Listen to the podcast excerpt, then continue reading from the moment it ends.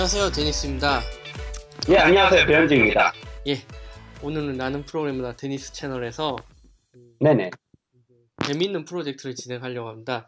뭐냐면 네. 좀 띄엄띄엄 업데이트가 된 감이 없지 않은데요.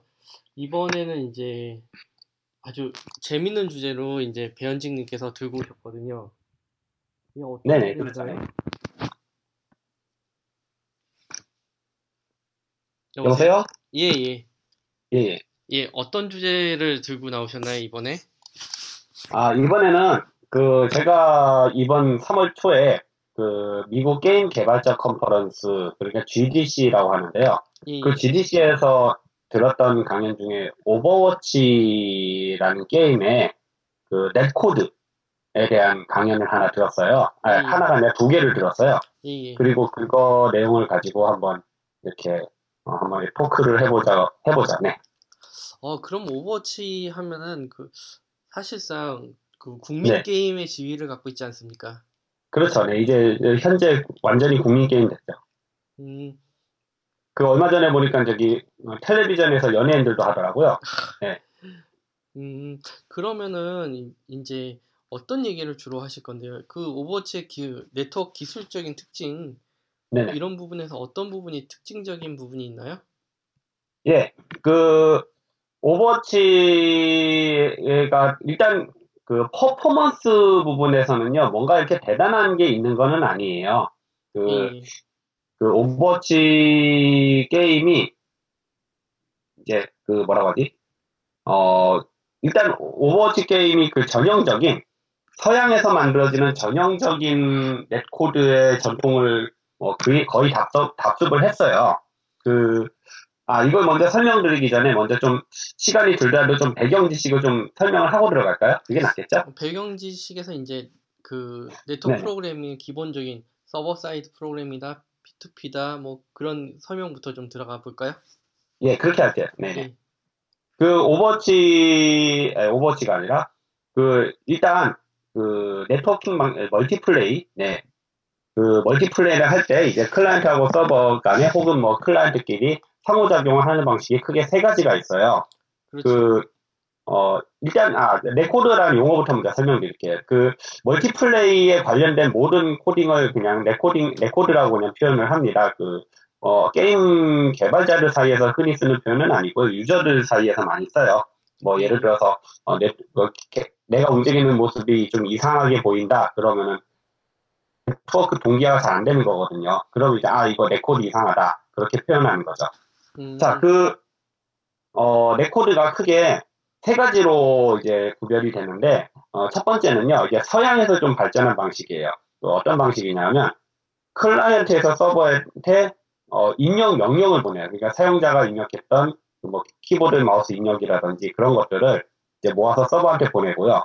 서버는요, 이제 그걸 가지고, 이제, 안에서 게임에서 이제 시뮬레이션 처리를 다 하는 거죠. 뭐, 총알이 어디로 날아가서 어디에 박혔다든지 뭐 그런 것들을 서버에 다 연산하는 거죠.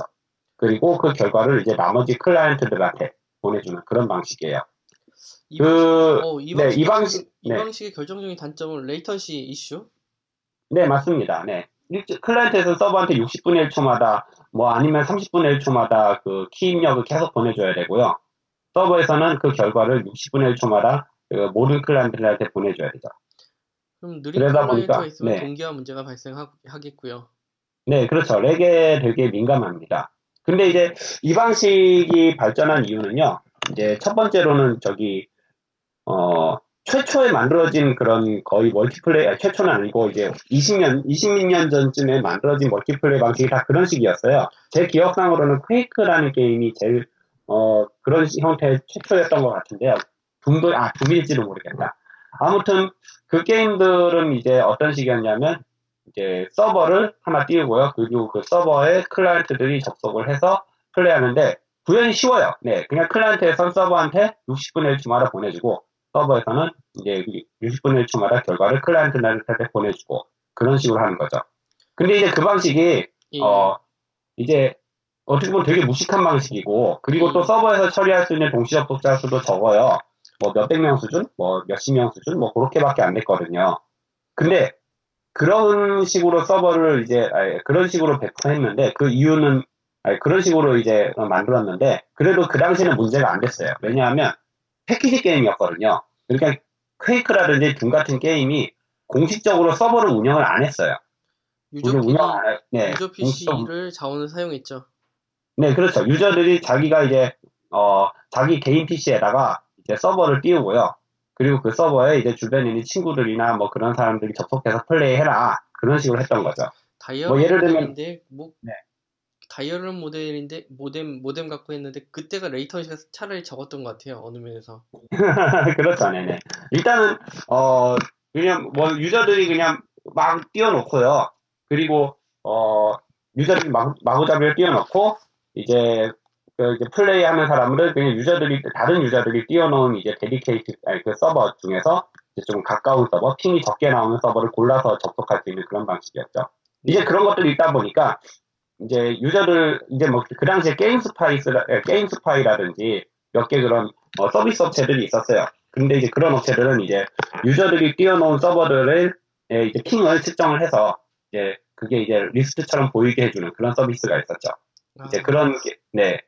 그러니까 거의 그런 식이었어요. 어, 당시 퀘이크나 둠이나 그런 류의 서양에서 나온 패키지 게임들은 이제 게임 회사들이 직접, 서버를 운영 안 했어요. 대신에 이제 유저들이 직접 서버를 띄우고 그리고 자기가 띄워놓은 서버를 이제 다른 사람들한테 이제 잘 보이게 하기 위해서 게임 스파이스, 게임 스파이 같은 데다가 등록을 해놓고 네, 음. 그런 식으로 이제 어, 구조가 돼 있었죠.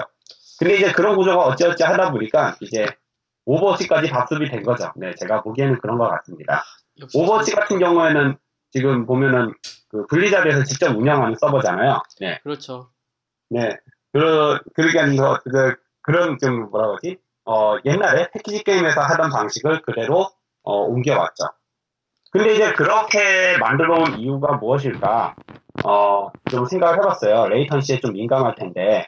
근데 일단, 어, 블리자드는 그거 제가 봤을 때 양으로 때려 붙이, 때려 박은 것 같아요. 그전 세계 클라우드 서버에다가 이제 오버워치 그 서버 instance를 대량으로 뿌려놓고요. 가급적 많은 지역에다가 뿌려놓고, 이제 플레이어는 이제 플레이를 할 때, 그, 많이 뿌려놨잖아요.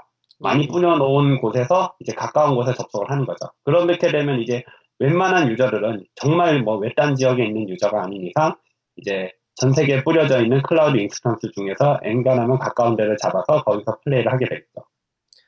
야 이게 그 뭐냐면 그 양, 양키식 개발인데 대량의 양키식 네. 개발의 전형성인데요. 스케일 엄청나게 네. 크죠. 네. 자, 그러면은 오버워치가 왜 그런 식으로 만들었을까? latency에 민감한 방식을 했을까? 저는 일단 두 가지인 것 같아요. 우선 퍼포먼스 문제보다도 해킹을 좀 막아보자. 그게 초점인 것 같아요. 아 그 지금도 오버워치 핵 문제도 은근히 있죠. 네, 그 부분 관련해서도 어, 강연을 듣다가 좀 눈에 띈 게 있었는데 그거는 일단 말씀드릴 수 없고요. 예. 네, 일단 어, 오버워치가 취하고 있는 방식은 이제 아까 말씀드렸던 클라이 서버에서 전부 다 연산을 해서 클라이언트한테 알려주는 방식이기 때문에 그것도 30분의 1초 아니면 60분의 1초마다요. 이- 그렇기 때문에 그 어, 엔간해서는 해킹이 일어나진 않아요. 예를 들어서 뭐 스피드 핵을 쓴다든지 뭐 그런 것들은 이제 안 통한다고 보시면 돼요. 서버 클라이언트에서 아무리 그냥 별짓을 다 하더라도 단지 input 정보만 서버한테 보내주기 때문에 네 클라이언트에서 해킹할 여지가 별로 없죠. 하지만 어 input 정보가 아닌 것들을 보내는 게 있어요. 네 아주 없을 수는 없어요. 그것들이 이제 어, 해킹이 될 수밖에 없죠. 네. 아 이게 참 그 문제 네. 이건 어쩔 수 없는 부분인데 latency masking 저번 회에 얘기를 하셨잖아요. 네네. 그러니까 이제 latency masking 기법도 얘네가 상당히 발전한 것 같거든요. 그 전보다는. 네, 맞습니다. 그, 일단은, 어, 최대한 통신량을 적게 만들려고 노력을 했었고요. 예를 들면은, 이제 30분의 1초마다, 혹은 뭐 60분의 1초마다, 그, 어, 전체, 예, 그 서버에서 이제 게임 데이터, 아니, 게임 그 씬의 상태, 뭐 플레이어가 어디 있냐, 뭐, 어디를 바라보고 있냐, 총알이 어디 있냐, 그런 정보들을 이제 보내주는데요. 그 정보를 이제 매번 다 풀로 보내는 게 아니라, 변화된 데이터만 이제 추려가지고 보내게 돼 있고요. 그리고 변화된 거를 보내더라도 이제 bit masking, 비, 아니 뭐냐 비트 단위로 이제 만들어서 보냅니다. 그러니까 뭐 varint VLQ라고 하는데 VLQ 기법 같은 거를 써서 이제 최소한의 비트만 이용해서 데이터가 이제 모일 수 있게 만들어 놓고 그거를 이제 30분의 1초마다 혹은 60분의 1초마다 보내주는 거죠. 그리고 음. 네, 그 두 가지 기법으로 패킷 수를 에, 데이터량을 최대한 줄여놨고요. 그러 그리고 아까 말씀드린 대로 latency는 그런다고 해결되는 게 아니기 때문에 이제 그 최대한 많은 지역에다가 region에다가 그 클라우드 instance를 만들어서 이제 배포해 놓은 것 같고요.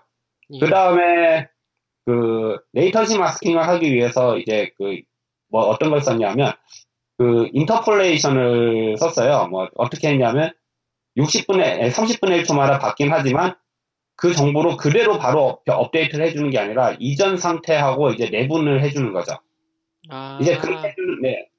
이제 그렇게 해주는 이유는 예를 들어서 30분의 1초마다 보낼 때 어, 실제 게임 플레이어는 60분의 1초 혹은 뭐 70분의 1초로 게임을 플레이하잖아요. 네. 그렇죠. 그러다 보니까 이제 그 어, 보관을 30분의 해야죠. 1초로 그냥 업데이트를 해버리면 움직임이 딱딱해 보이거든요. 그러니까 그래가지고 적당한 그거- 보관을 해갖고 불러 불러 처리를 하는 거죠. 중간에 모션들이나.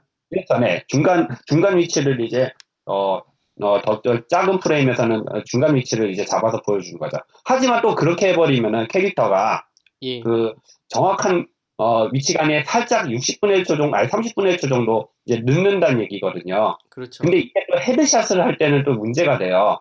그렇죠. 캐릭터가 정확한 위치에 있지는 않기 때문에 이게 약간 뒤에 쳐져 있는 걸로 보이기 때문에 문제가 되거든요. 그래서 오버워치에서는 한 프레임 어, 먼- 예측된 값을 이제 뽑아내줘요. 그게 익스폴레이션이라고 하는데 어, 캐릭터 실제로 캐릭터가 전진하고 있는 방향보다 한 프레임 먼저 앞에 있는 방향을 예측시켜 놓고 거기를 이제 실제로 보- 거기 위치에서 인터폴레이션을 해서 보여주는 방식으로 그렇게 하고 있는 거죠. 야, 이건 수- 그럼 그게- 수학이네요.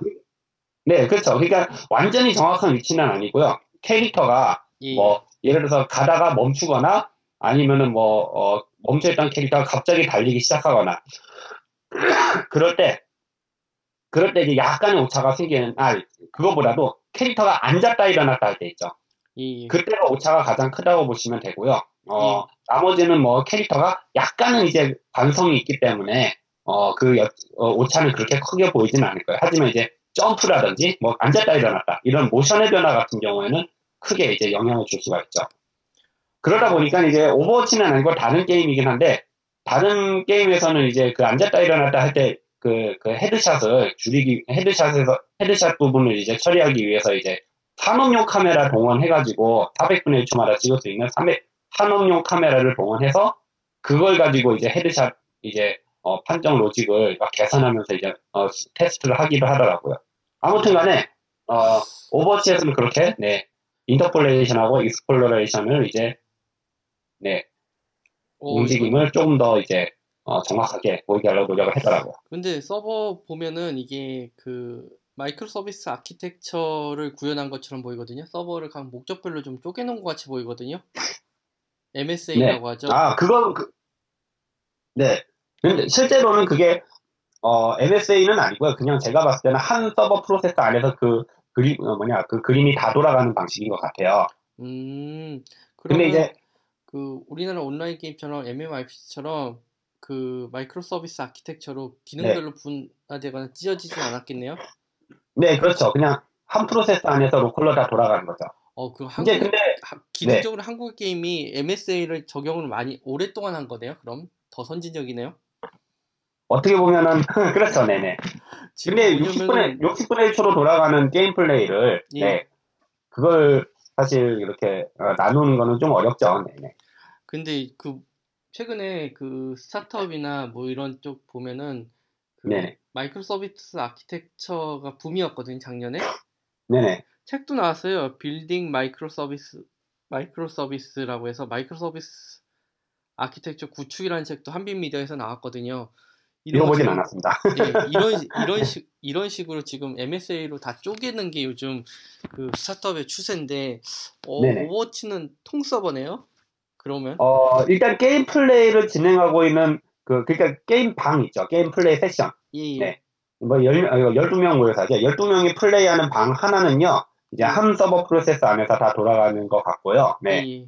어, 그거가, 어, 이렇게 MSA처럼 되어 있는 것 같지는 않았어요. 아, 굳이 한다면 아마 matchmaking이라든지, 네.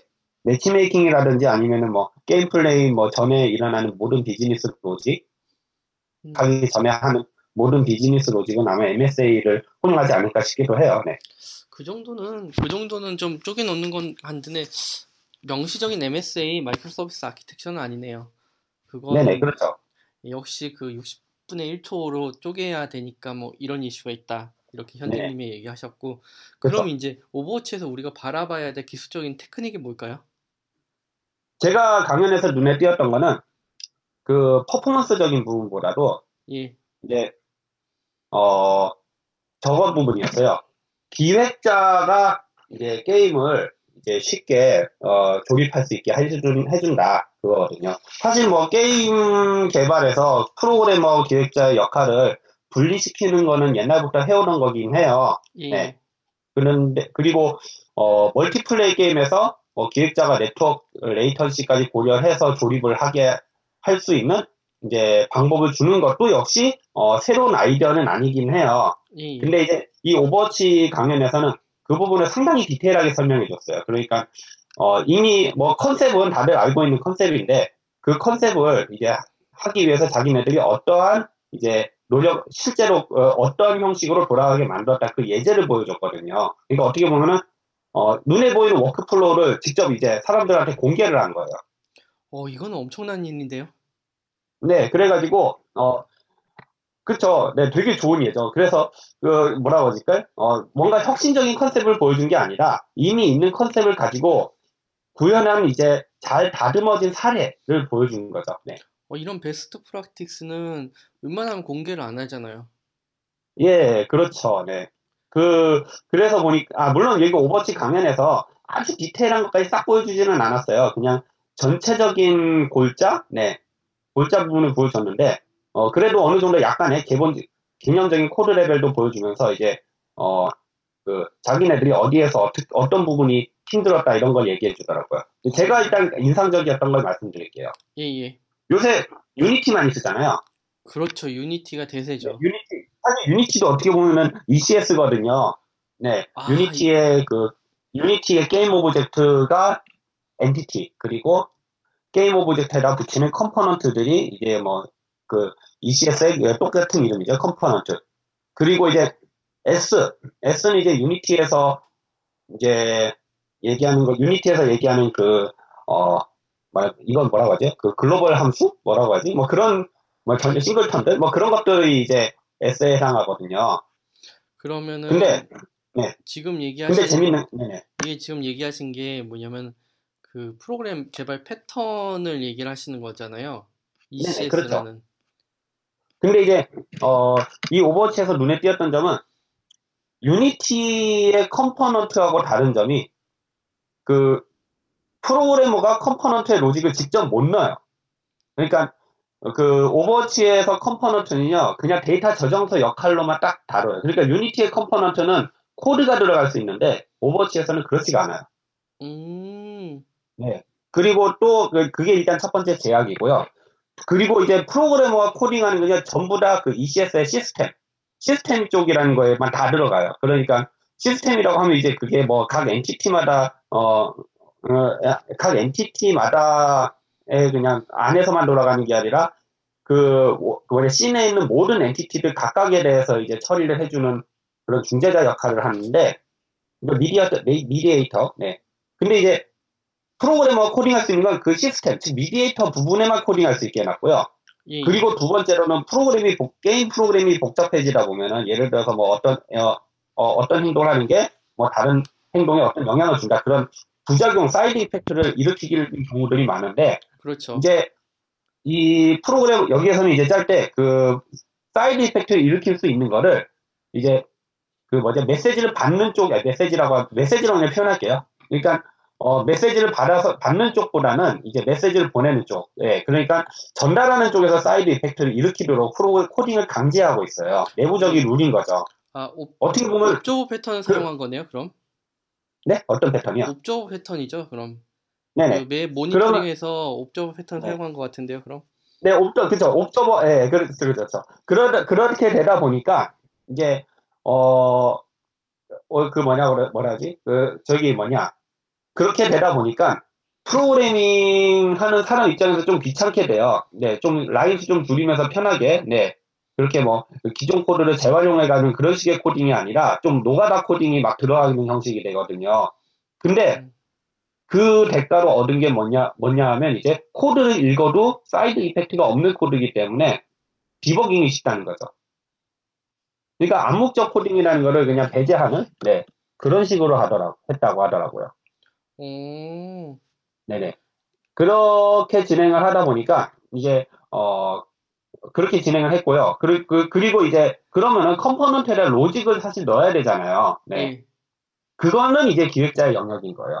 그 Unreal Engine의 Blueprint처럼 이제 Overwatch에도 이제 state script라 이름 이름만 state script. 그거 실제로는 이제 Unreal Engine의 그 Blueprint처럼 이제 building block 에, block을 가지고 이제 와이어 연결하면서 어, 만드는 방식이에요. 네. 어, 이 노가다를 기획을 네, 그렇게- 갈아놨네요. 네, 그렇게 이원화를 시키더라고요. 어, 그러니까 그 어 그러니까 좀 뭐라 그럴게 어느 정도 게임 이렇게 뭐냐 어느 정도 내부에서 자유 그러니까 개발하는 방식에다가 어느 정도 좀 자유도를 낮춰버린 거예요. 대신 나 자유도를 낮추고 대신에 역할 분담을 분명하게 나눈 거죠. 기획자 프로그래머 간에. 와, 네.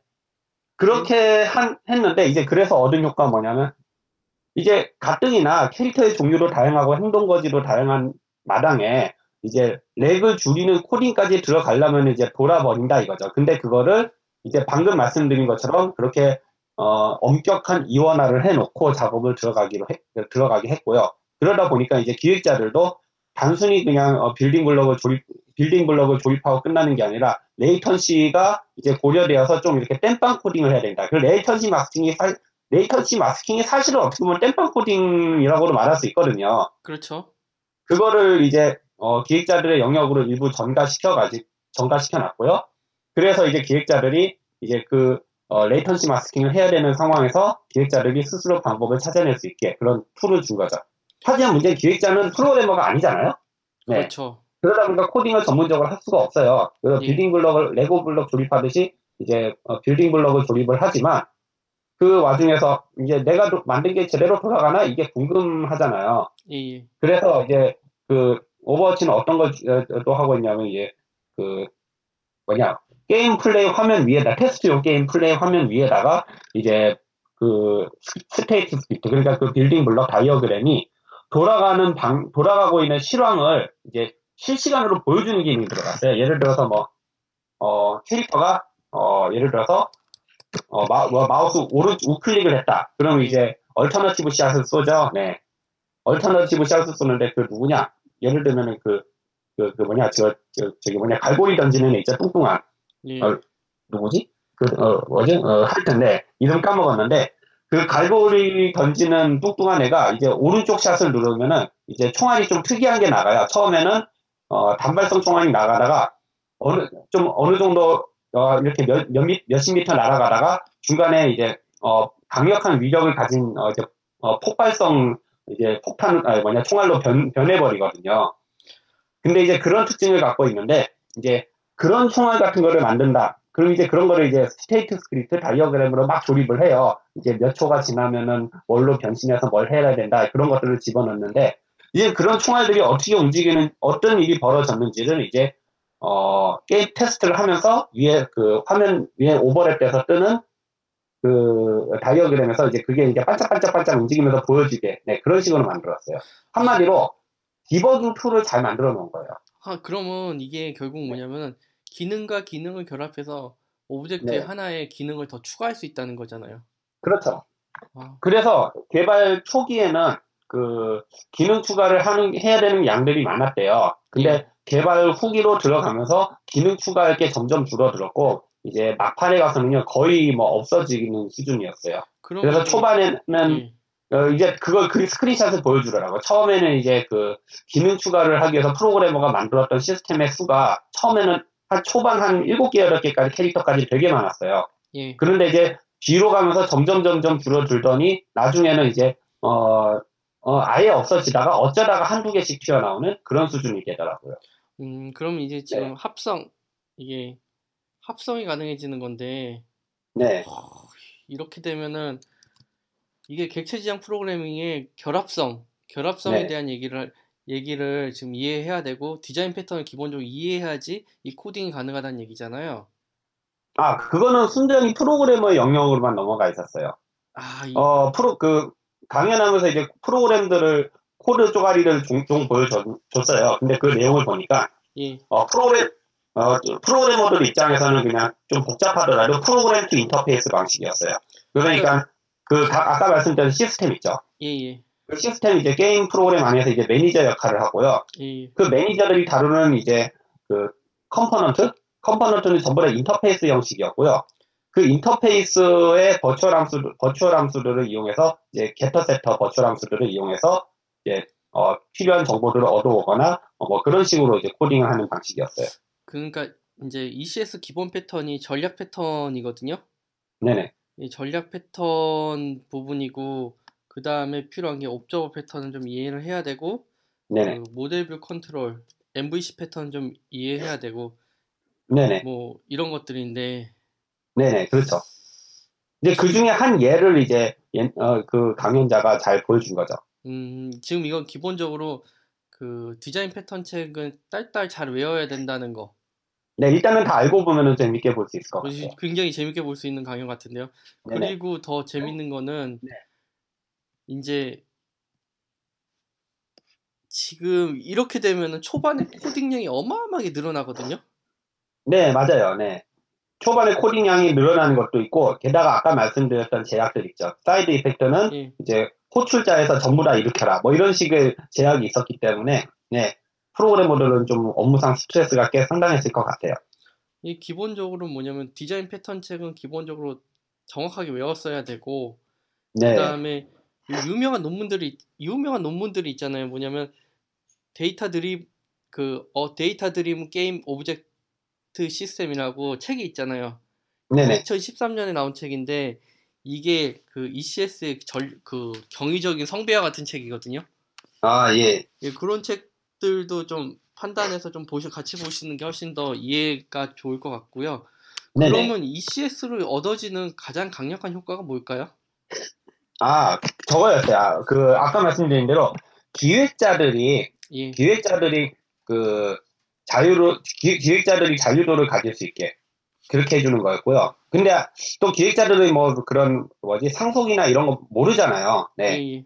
변수 하나만 나와도 스트레스를 받는데, 네. 그게 또 너무 그, 어, 뭐 상속 이런 거 나오면 이제 감당 안 되거든요. 예, 이제 그런 영역들은 그냥 전부 다 프로그래머가 다 싹, 짝, 짝 잡았고요. 여기서 또 재밌는 게, 아까 말씀드렸던 그 시- 시스템이 다루는 어, component는 다 인터페이스였다라고 했잖아요. 그렇죠. 근데 문제는 기획자들은 그 인터페이스를, 아니, 기획자들이, 기획자들은 그 인터페이스라는 거, 인터페이스 인자만 나와도 안 되거든요. 그렇죠. 근데 이제 그걸 이제 어떻게 했냐면 여기 아까 여기서부터 이제 아까 제가 state script라는 걸 소개했는데 왜 이름이 state state script였나라는 걸 그제야 알게 됐어요 강연 듣다가 그러니까 음, 아니 이름은 왜 state script인데 저 화면에 보여주는 거 Unreal Engine의 blueprint 같은 걸 보여주니까 예, 어, 왜 이름이 저지 이랬거든요 근데 이제 중간에 답이 나오더라고요 음, 그 별도의 이제 그 무슨 확장자 이름을 까먹었는데 별도의 이제 그 어, 확장 별도의 확장자의 소스 파일에다가 데이터 구조를 정의를 하는 방식으로 이렇게 어, 하- component에 들어가는 멤버들을 이제 정의를 하더라고요. 그리고 그거를 가지고 컴파일을 해. 그러니까 IDL 컴파일러처럼 그걸 컴파일을 해요. 컴파일을 하면은 거기서 C++ 코드가 생성되는데 이제 그게 이제 아까 말씀드린 인터페이스하고 엮이는 거예요. 아, 네.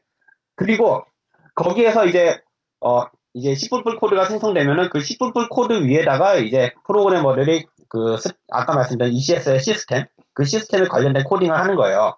음, 그리고 그 파일 컴파일된 결과물은요. 아니, 그 파일을 이제 컴파일했잖아요. 그러면은 그 파일에 있는 그 선언되어 있는 변수들은요. 그 기획자들이 다루는 그 어, building block 있죠. building block에 그 이름들이 다 노- 그대로 노출이 돼요.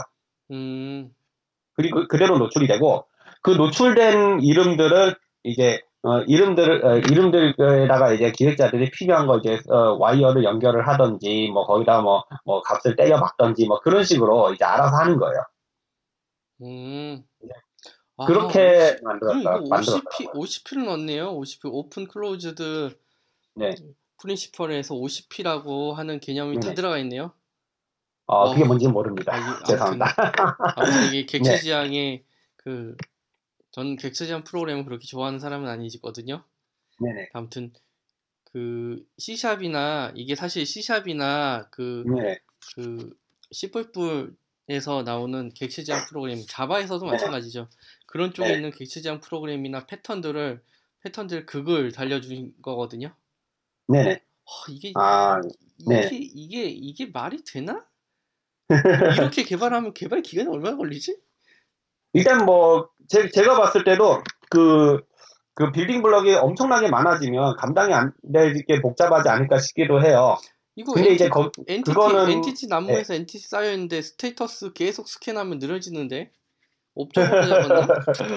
아무래도 그거는 그 이슈는 게 아니라 Unreal Engine에서도 있긴 있었어요. Unreal Engine의 blueprint도 예, 예. 그 blueprint에서 blueprint에 이제 그 building block이 엄청나게 block이 엄청나게 많아지면 예, 퍼포먼스 느려진다는 문제가 있었는데요. 예, 근래 와가지고 Unreal Engine에서 이제 그 blueprint의 그 조립해놓은 block들을 이제 가지고 code generation을 해주는 기능이 추가됐어요. 그러면서 그 속도 문제를 대량으로 해결해 버렸죠. 음, 이게 오버워치는 지금 그렇지 않을까 싶기도 하고 모르겠습니다. 그거는. 네. 일단 가장 중요한 거는 이제 이 ECS를 통해서 이제 기획자를 거의 갈아 넣었다는 건데요. 초반에 개발할 때. 그렇죠. 그럼 예를 근데 들어 이제 중요한 거는 음. 기획자를 갈아 넣는데 음. 갈아 넣는 건 갈아 넣더라도 그 기획자가 공부해야 되는 양을 최소로 줄인 거죠. 이게 지금 이 entity 네. 시스템에 대한 이해를 해야 되고 네. 근데 그 기획자가 이해할 수 있을 것 같긴 해요. 그게 왜 그러냐면 그 state script 아니 그 기획자가 다루는 그 building block이 그 아까 저- 그 말씀드린 state script라고 했잖아요. 근데 거의 뭐 state가 붙잖아요. 이, 이 state가 뭐냐면 진짜 이름 그대로 어떤 상태거든요. 근데 오버워치에 나오는 그 블럭들은 이제 state가 그 우리가 알고 있는 state는 약간 달라요. 우리는 state 하면은 이제 스- start state부터 A state, B state 하다가 끝 state로 가잖아요. 음. 근데 오버워치에서는요. state 자체가 있다 없다라는 개념이 있어요. 아 이거 그러니까- 그렇게 되면은 네. 네. 이렇게 되면은 의존성이 나- 의존성이 적어지네요. 뭐냐면 네. entity하고 각종 오- entity와 다른 것들이 결합됐을 때 데이터와 로직이 분리되니까 네네. 의존성이 그렇죠. 없네. 근데 조금 더 이제 어, 비유를 하자면은 이게 프로그램이라기 이렇게 보시면 돼요. 그 수도꼭지에서 물 나오는 거 있죠. 그러니까 예. 어디에서 막 물이 막 펑펑펑펑 나오는 곳이 있어요. 예예. 그러면 어, 물 나오는 곳에다가 이제 파이프를 연결해서 이제 다른 곳에다 연결을 해요. 예. 그런 식으로 어, 연결해 놓고 그 연결해 놓은 사이에 에, 연결해 놓은 끝에다가 이제 배- 수도꼭지 밸브 있죠. 그 손잡 뭐라 밸브 있죠. 밸브를 달아요. 예. 그리고 그 밸브가 특정 조건이면 켜지고 특정 조건이면 꺼지고 뭐 그런 식으로 이제 어 밸브가 달려 있죠. 그러니까 어떻게 보면은 오버워치에 나오는 그 블럭들은 그 양쪽 끝에 밸브들이 있어요. 예. 그리고 그 밸브들이 특정 내가 원하는 조건이면은 밸브가 켜지고 원하는 조- 조건이 아니면 밸브가 꺼지고 뭐 여러 가지 그런 식으로 밸브들이 달려 있는 일종의 레고 블럭 같은 거죠. 근데 그런 식으로 이제 사물과 비슷한 느낌을 줘놓고 기획자들한테 주니까 아마 모르긴 해도 기획자들이 그거는 이해를 하지 않았을까 싶어요. 그러니까 프로그램을 가르치려고 하면은 기획자들이 힘들어할 수도 있는데 그렇게 아 이거는 블럭이고 이 앞쪽에 수도꼭지 있으니까 수도꼭지를 연결해 물 나오고 안 나오고에 따라서 행동 거지가 판단될 거야. 그런 식으로 보여주면은 사실 뭐물 들어오는 수도꼭지는 누구나 이해할 수 있잖아요. 음. 그런 식으로 이제 어, 쉽게 어, 기획자들이 이해할 수 있게 그렇게 해놓지 않았는가 싶습니다. 근데 문제는 거기 그렇게 해놓고 그게 로직이 복잡해지면 사실 프로그래머가 직접 프로그래밍 하는 것보다 더 복잡해지거든요. 그렇죠.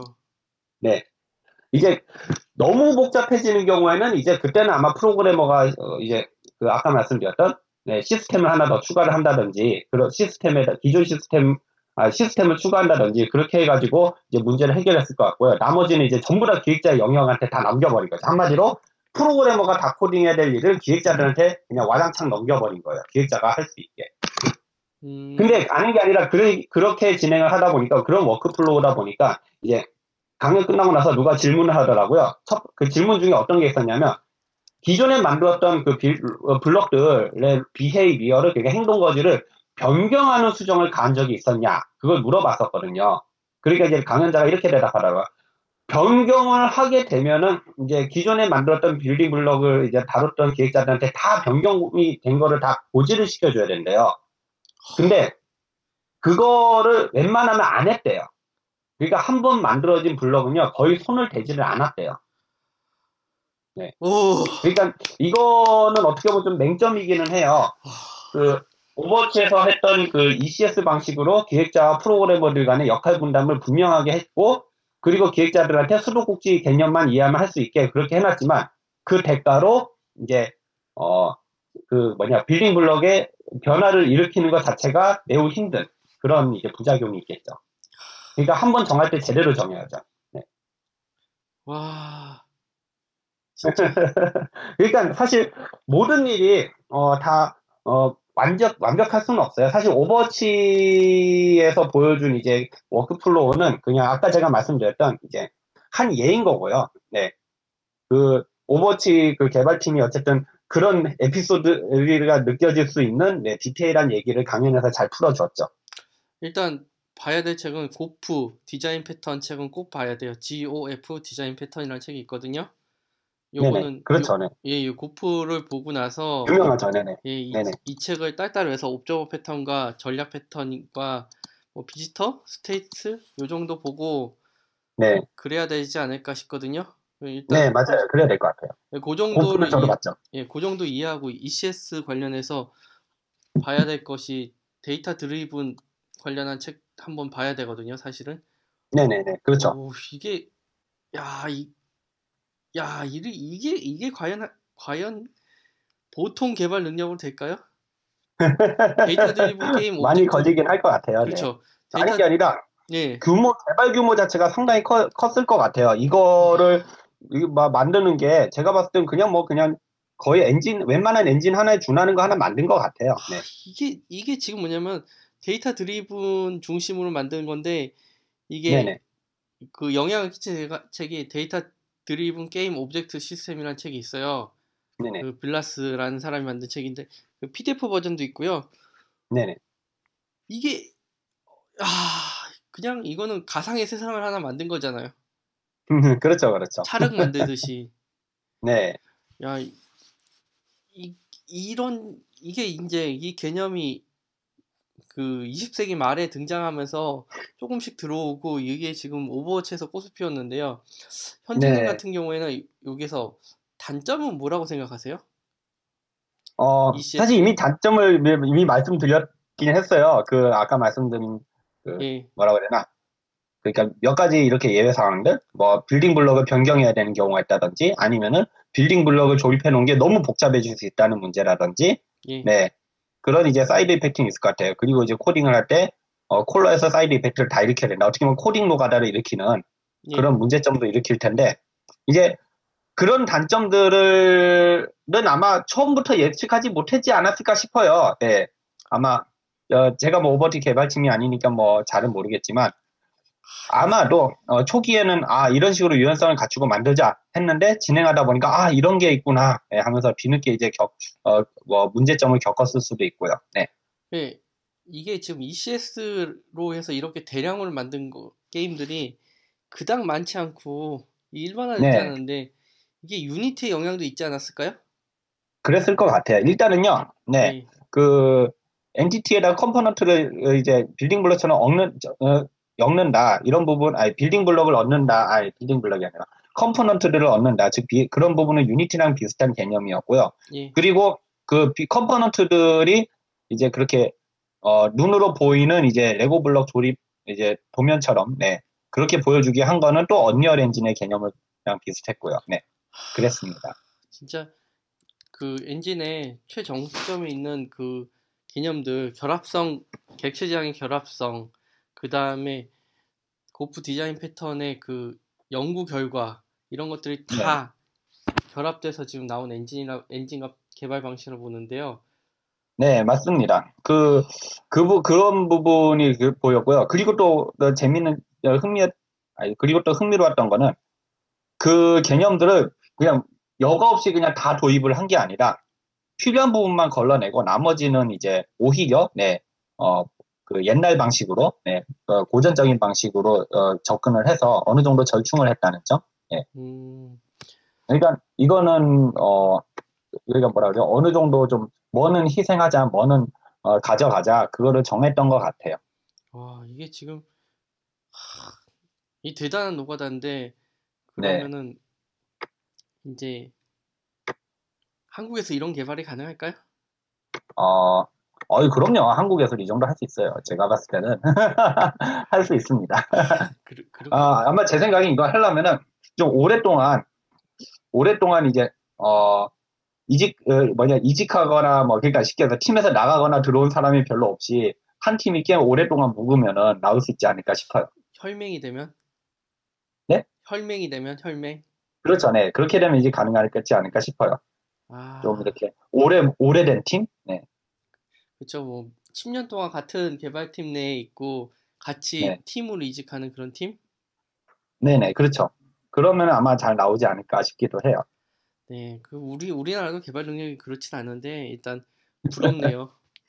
네, 그렇죠. 좀, 어, 그, 저, 어, 그 어쨌든 또 하나는 좀 예. 우리가, 이거는 뭐 제 개인적인 생각인데, 그, 프로그래머들은 좀 어느 정도 창의력, 자유도 이런 거를 좀, 어, 자기 개성 이런 거를 좀 생각하는 경우들이 많잖아요. 예, 똑같은, 어, 덩치 큰 프로그램 뭐 보면은 coding convention 정해놔도 보면은, 어, 아니, 또 가- 어, 다 다르잖아요, 느낌이.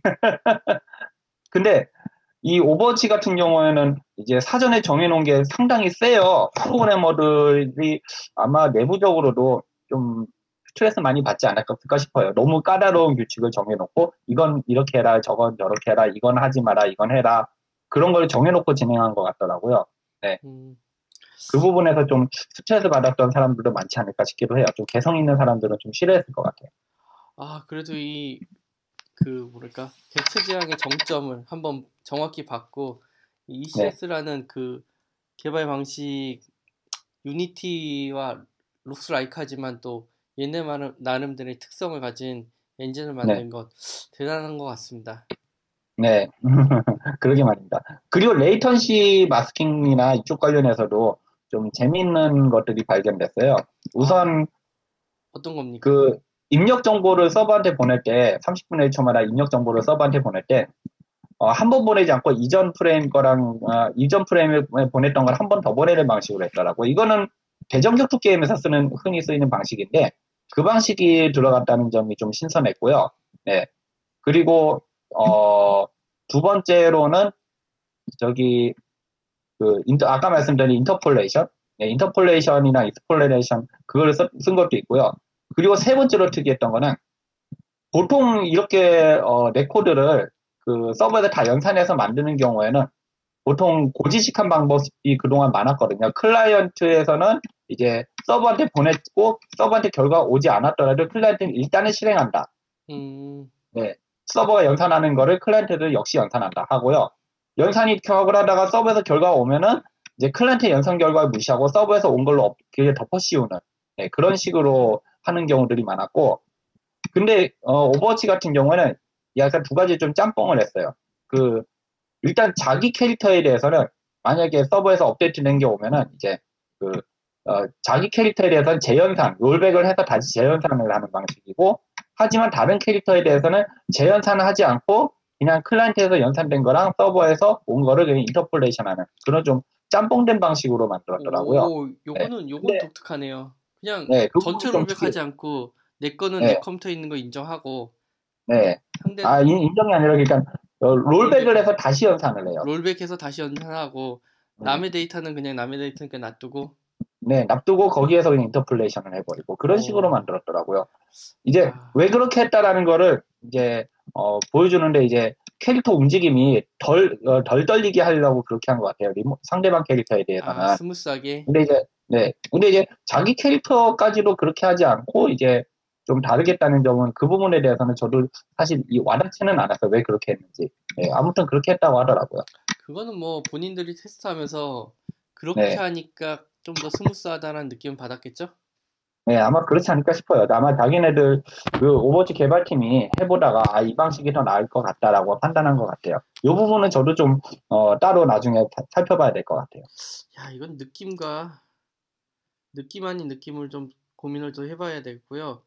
네네. 이제 같이 봐야 될 것들을 원하는데 50 뭐 아무튼 디자인 패턴에서 OCP라는 개념 Open. Closed Principle이라고 하죠. 그 개념을 정확히 이해했고 그 다음에 패턴 이쁘게 사용해서 했고 data driven 중심으로 작업했고 그 네, 다음에 데이터 분리는 철저하죠. 네. 예, 그 다음에 이제 굉장히 굉장히 디펜던시 디펜던시에 강력하게 디펜던시 없이 강력하게 네네. 개, 개발을 했다. 이거는 뭐 아, 부럽다. 아, 부러워. 네. 이, 이런 프로젝트 인생 프로젝트잖아요. 한 번 만나면. 그렇죠, 네. 그러니까 이런 규모의 프로젝트에 이제 모두가 참여를 했다. 보아라, 엄청난 걸 만들었자, 뭐 이거죠. 네, 아, 이거는 이거는 뭐냐면 예전에 일본 게임들은 막 코드가 많았잖아요. 네, 근데 이거 이거는 코드도 이쁘고 게임도 이쁘고 그렇죠. 부럽습니다. 그 마코딩 들어가는 부분이 될 부분을, 아니, 마코딩이 되었어야 될 부분을 예, 기획자들한테 레고 블럭으로 넘겨버린 거죠. 야, 그리고 레고들은 막 레고. 네, 그래도 퍼포먼스가 딸리지 않게 됐다. 네. 그 내부 처리 퍼포먼스는 사실, 은 모르겠어요. 그건 어떻게 했는지 모르겠는데요. 일단 일단 하드웨어가 좋아지니까 돌기 시작한 네. 것 같아요. 네. 그렇게 했다는 점. 그리고 latency masking을 그냥 프로그래머 끼리만 그냥 머리 싸매는 게 아니라 좀 기획자들한테 던져줘서 어느 정도 직접 해라. 그런 식으로 했고요. 사실 그 개념은, 그 개념도 새로운 건 아니에요. 사실 언리얼 엔진에서도 이미 있거든요. 언리얼 엔진의 언리얼 네트워킹 보면은 그쪽에서도 blueprint를 노드에서 선택할 때 그게 있어요. 뭐, 아, 내가 서버면 어, 이걸 해라. 내가 클라이언트면 이거를 해라. 그런 식으로 이제 어, 수도꼭지가 또 양분화돼 있어요. 네. 그러다 보니까 어, 이게 새로운 개념은 아닌데 네, 아무튼 오버워치에서는 그런 식으로 네, 기획자들이 이제 state script 아니 그러니까 그 레고 state script라는 레고 블럭을 조립을 할 때 latency도 어느 정도 생각하면서 만들 수 있게 그렇게 해놨더라고요. 예. 오늘 말씀 감사합니다. 또 이제 마지막으로 한마디. 마지막으로 한마디요. 예. 어, 일단 그 가만히 있어 마지막으로 한마디 생각을 못 했었는데 일단 오버워치를 보면서 그 어, 항공모함을 네. 만들었다. 네, 오버워치 보면서 예. 어, 실제, 예, 아, 그, 실제 이제, 어, 개발을 하다가, 이제, 이게 뭐라고 이렇게 보는 게 좋을 것 같다. 이상과 현실의 차이를 잘 보여준 것 같아요. 그러니까, 이상에서는 뭐 좀 극단적일 수 있잖아요. 예외가 없는 극단적인 선택을 막 하는 경우들이 있는데, 오버워치의 그, netcode하고, 그리고 ECS를 이제 사례를 봤을 때는, 어느 정도 현실 앞에서 절충을 했어요. 음, 자기네들이 필요하다 싶은 부분은 이제 선택을 하고 좀 side effect가 아니 뭐냐 오히려 단- 장점보다 단점이 클 것 같은 부분은 기꺼이 버리고. 그러니까 음, 예를 들어서 디자인 패턴을 적극 활용한 게 아니라 일부러 디자인 패턴을 일부는 안 썼어요 제가 봤을 때. 음, 네. 그런 부분이 있었고 그리고 어 좀 그러면 코딩 양과 이게 좀 흥미로웠어요 코딩 양과 그리고 버그를 쉽게 잡을 수 있다 이 부분에 대한 절충 그리고 기획자들한테 어디까지 넘겨주고 어디까지 넘겨주지 말 것인지에 대한 절충 이런 부분을 이제 어 그 맞추는 어, 과정 노력 자체가 네, 강연에서 되게 인상적이었어요. 이게 트레이서를 어떻게 만들었을까 가장 흥미롭거든요, 저는. 아 맞아. 트레이서는 좀 보니까 개발 초기에 만들었더라고요. 근데 개발 초기에는 시스템 많이 넣었다고 했잖아요. 예. 네, 트레이서가 시, 들어가 트레이서 개발 과정에서 들어간 시스템이 제일 많았어요. 아, 트레이서 아, 이거 코딩한다 네. hard coding을 하면은 side effect가 크거, 크거든요. 네, 일반적인 객체 지향 코딩을 하더라도 이게 큰데 이거를 ECS로 풀었다라는 점에서 좀 뭐랄까 신선했다. 네, 그렇죠. 예. 아마 트레이서가 뭐 어, 느낌상 네, 이거 짐작이지만 아마 트레이서가 가장 큰 변곡점 아니었을까 싶어요. 아, 처음엔 이렇게 만들지 않았을 것 같죠. 예. ECS로 그쵸. 만들지 않았을 거야.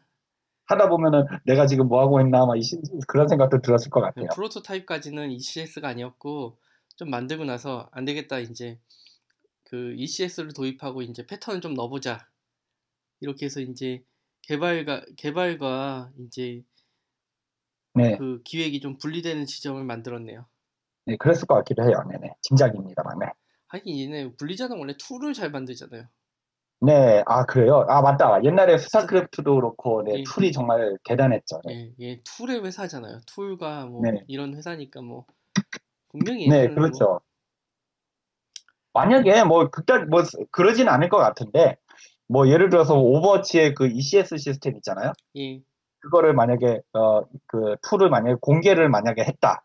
예, 네. 그러면은 뭐 스타크래프트 에디터처럼 사람들이 막 자기가 원하는 캐릭터들을 마음껏 집어넣을 수 있지 않을까 싶기도 해요. 예, 아마 뭐 아니면 제가 어, 또 보면은 이런 게 있더라고요. 제가 무슨 누군가가 뭐 제가 이렇게 뭔가 아이디어를 얘기하잖아요. 그럼 지구 반대편에서 이미 만들고 있어요. 그래서 이, 이런 어, 이런 거 딱 보면은요, 저 제가 봤을 때는 네. 야, 스트리트 파이터 같은 격투 게임 만들기 가장 최적화된 툴? 네. 그렇죠. 대전 격투 쯔- 쯔꾸르 같은. 네. 아, 이게 공개되면은 다른 게임 회사 손가락 빨게 되는 그런 툴? 네. 어 그런 거 나올 법하죠. 아, 이미 나왔고요. 사실 그 동인 게임들 이렇게 대전 격투 게임들 나오더라고요. 근데 FPS 게임도 있지 않을까요? 네. 아무튼 있을 네. 것 같습니다.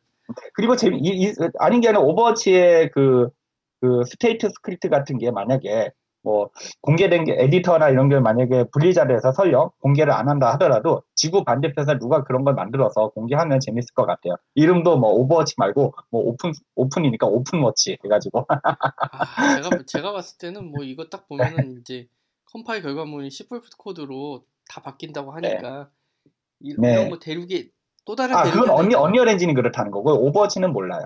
아 일단 알수 없지만 대륙에 네. 갈아놓는 힘이 한번 네. 믿어져야죠. 대륙도 한번 할 수 있습니다. 네, 또 다른 대륙. 네. ICP 아도 분명한 그렇죠. 네. 아 분명한 거는요. 이 오버워치의 그 ECS하고 레코드 부분은요. 어, 뭐 뭐냐 그 한번 만들어 보면 되게 재밌을 것 같아요. 네. 되게 뿌듯할 것 같아요. 한번 만들어 놓고 나면.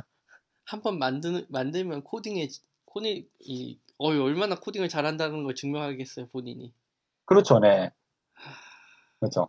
아 갑자기 뭐 아 이거 시간 여유만 많으면은 그 오버워치에 이, 이거를 그냥 어, 만들어서 이렇게 깃허브에다가 하나 올려 올려보고 싶기도 하네요. 뭐 오픈워치 해가지고. 아, 네, 아무튼 반가웠습니다. 그러면은 예, 예. 그 이번에는 오버워치 특집, ECS 구조에 대한 특집을 네. 다뤄봤습니다. 네. 맞습니다. 어, 나와주셔서 감사하고요. 다음에는 네. 더, 네. 자- 더 좋은 게임과 네. 그다음에 네트워킹 프로그램으로 한번 더 찾아뵙겠습니다. 예. 예, 이제 알겠습니다. 저 그렇게 하겠습니다. 네네. 예, 9호로 우리는 우리는 프로그래머다. 프로그래머다. 와.